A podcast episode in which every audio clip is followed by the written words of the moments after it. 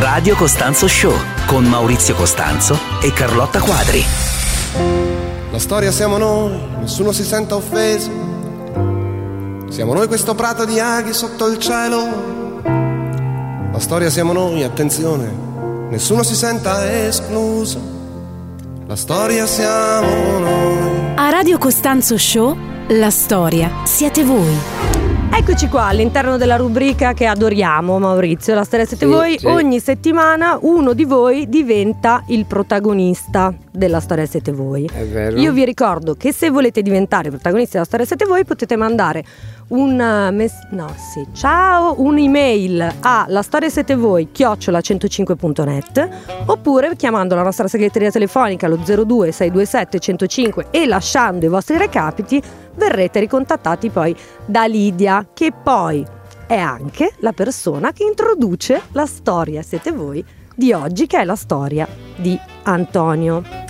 Allora, quella di oggi è una storia molto forte. Il protagonista, come detto, si chiama Antonio e a un certo punto la sua vita cambia drasticamente da un giorno all'altro, perché veramente nel gio- in pochissime ore Antonio si ritrova faccia a faccia con un cambiamento che gli stravolge la vita e soprattutto con la paura che abita forse l'animo di tutti gli esseri umani, cioè ritrovarsi senza assolutamente più nulla. Niente. Nulla. E, e se è vero che nella sofferenza estrema si può svelare l'indole di una persona, la storia di Antonio ci può ispirare perché Eh, consente a ciascuno di ricollocarsi rispetto all'essenziale che ci viene rivelato paradossalmente da chi possiede meno di noi. Cioè, hai capito, Lidia, come introduce le storie, eh, Maurizio? Mm-hmm. L'essenziale ci riconduce. Ma Lidia, beh, guarda, eh? Lidia, non capisco perché non si trasferisce a Roma. Perché poi eh. lui va sempre lì. Lui non capisce perché tutti non vivano a Roma. Esatto, è così. Eh, ha ragione. Poi lei sta con un romano, romanista, perché dovrebbe stare qua nel grigio a Milano? Apposta, Maurizio. Viene a Roma, si trova meglio. Eh. Comunque, a parte gli scherzi, la storia di oggi è veramente una storia potente. Credo che potente sia l'aggettivo che la descrive meglio.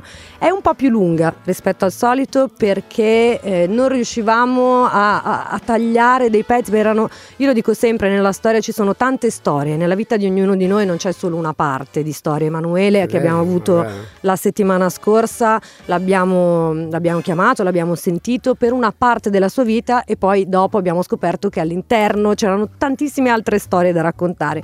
In questo caso è stato molto difficile riuscire a sintetizzarla, quindi mi raccomando, rimanete lì, ascoltatela bene, poi dopo Antonio ovviamente verrà al telefono con noi.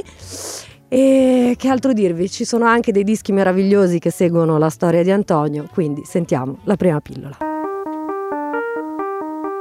Antonio nasce quarantaquattro anni fa a Bologna, da padre spagnolo e madre italiana.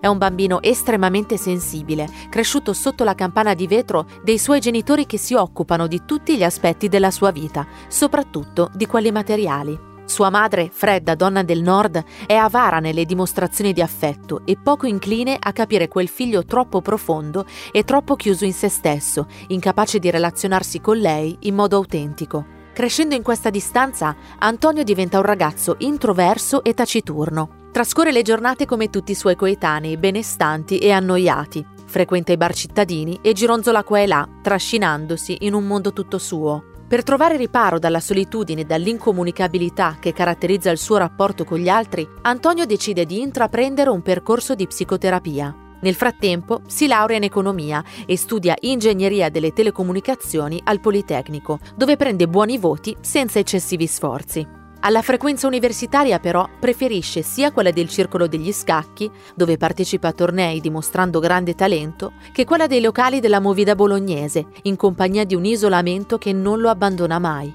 neanche tra la gente. Comincia a frequentare via del Pratello, dove ben presto, cercando di affogare nell'alcol la sua mancanza d'amore, diviene un alcolizzato cronico, che passa da un locale all'altro in cerca di compagnia, nell'illusione del conforto di amicizie casuali, lunghe, lo spazio di una notte.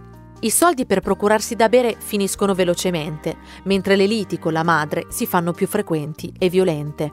Il suo equilibrio mentale è sempre più instabile e le sole cure del terapeuta non bastano più, così è costretto a frequentare anche un centro di salute mentale.